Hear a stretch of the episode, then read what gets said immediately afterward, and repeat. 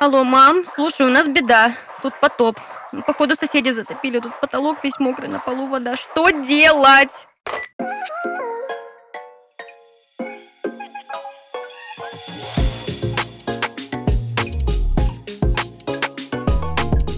Привет! Вы слушаете подкаст «Алло, мам», в котором я помогу вам справиться со сложностями самостоятельной жизни. Этот подкаст мы делаем в студии Red Barn.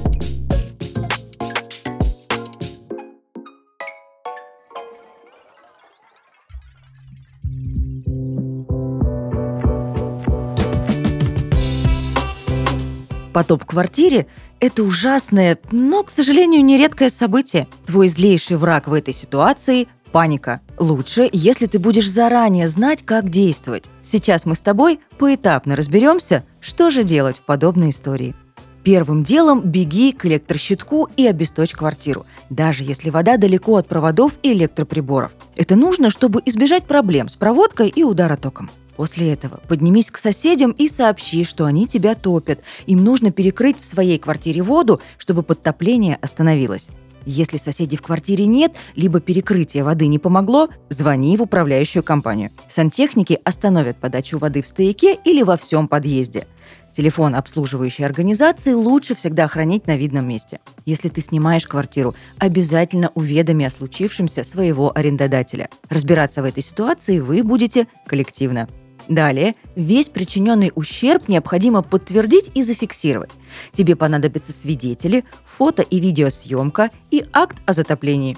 В качестве свидетелей пригласи двух-трех соседей. Тщательно сфотографируй все последствия потопа, не упуская ни одной детали. Первый документ, который составляется на месте происшествия, это акт о затоплении. В акте должны быть сведения о собственниках и арендаторах обеих квартир. В нем подробно обрисовывается масштаб катастрофы, что и как было повреждено, сколько квадратных метров потолка и стен было затоплено.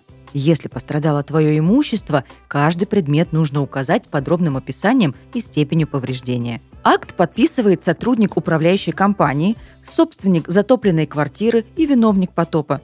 На нем ставится печать управляющей организации и даты. Внимательно проследи, чтобы в документе не было ошибок персональных данных, в датах и в описании ущерба.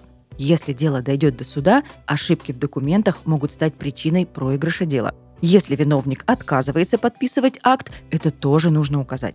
По закону заняться составлением акта обязаны сотрудники управляющей компании в течение 12 часов с даты обращения в аварийно-диспетчерскую службу. Если возникли проблемы, ну, например, управляющая компания отказывается от своих обязанностей, ты можешь составить акт самостоятельно, но в этом случае потребуется учесть ряд нюансов. Во-первых, в письменном виде уведомить управляющую компанию о факте затопления, направить телеграмму с уведомлением о вручении по юридическому адресу. Во-вторых, пригласить соседей, которые поставят в акте свои подписи. И в-третьих, в конце документа указать, что управляющая организация отказалась присылать своего представителя и составлять акт, хотя и была должным образом уведомлена о происшествии. Теперь поговорим о возмещении ущерба. Если твой сосед снимает квартиру, возместить убытки обязан ее собственник.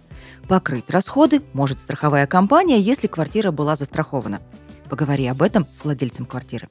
Также может случиться, что сосед не виноват в потопе, и вина лежит на управляющей компании. Ну, например, если причиной потопа стали неисправные трубы. В этом случае отвечать и платить будет она. Для начала стоит попытаться уладить ситуацию мирно и договориться. Если же виновник происшествия отказывается от выплат, то придется обращаться в суд. Понимаю, встречаться с судом не хочется никому, но бывает и так, что иначе повлиять на виновника нельзя. Первым делом нужно заказать независимую экспертизу для оценки ущерба. Потребуется специалист с лицензией на проведение таких работ. Не забудь включить стоимость его услуг в сумму иска. Если суд удовлетворит твои требования, виновник покроет расходы. До суда можно обратиться к виновнику еще раз. Приложи результаты экспертизы и договор об оказании услуг к досудебной претензии, отправив ее заказным письмом.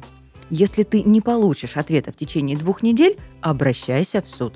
Для обращения в суд тебе потребуется исковое заявление, заключение экспертизы, акт о затоплении, правоустанавливающие документы, смета на ремонтные работы и фотографии твоей пострадавшей квартиры. Если ты выиграл дело, а сосед все равно не торопится возмещать ущерб, обращайся в службу судебных приставов. Потоп – неприятное происшествие. Но если ты будешь четко знать свои права, есть все шансы, что проблему удастся урегулировать с наименьшими потерями. Это был подкаст «Алло, мам». Всегда на связи, если мама не берет трубку. Услышимся.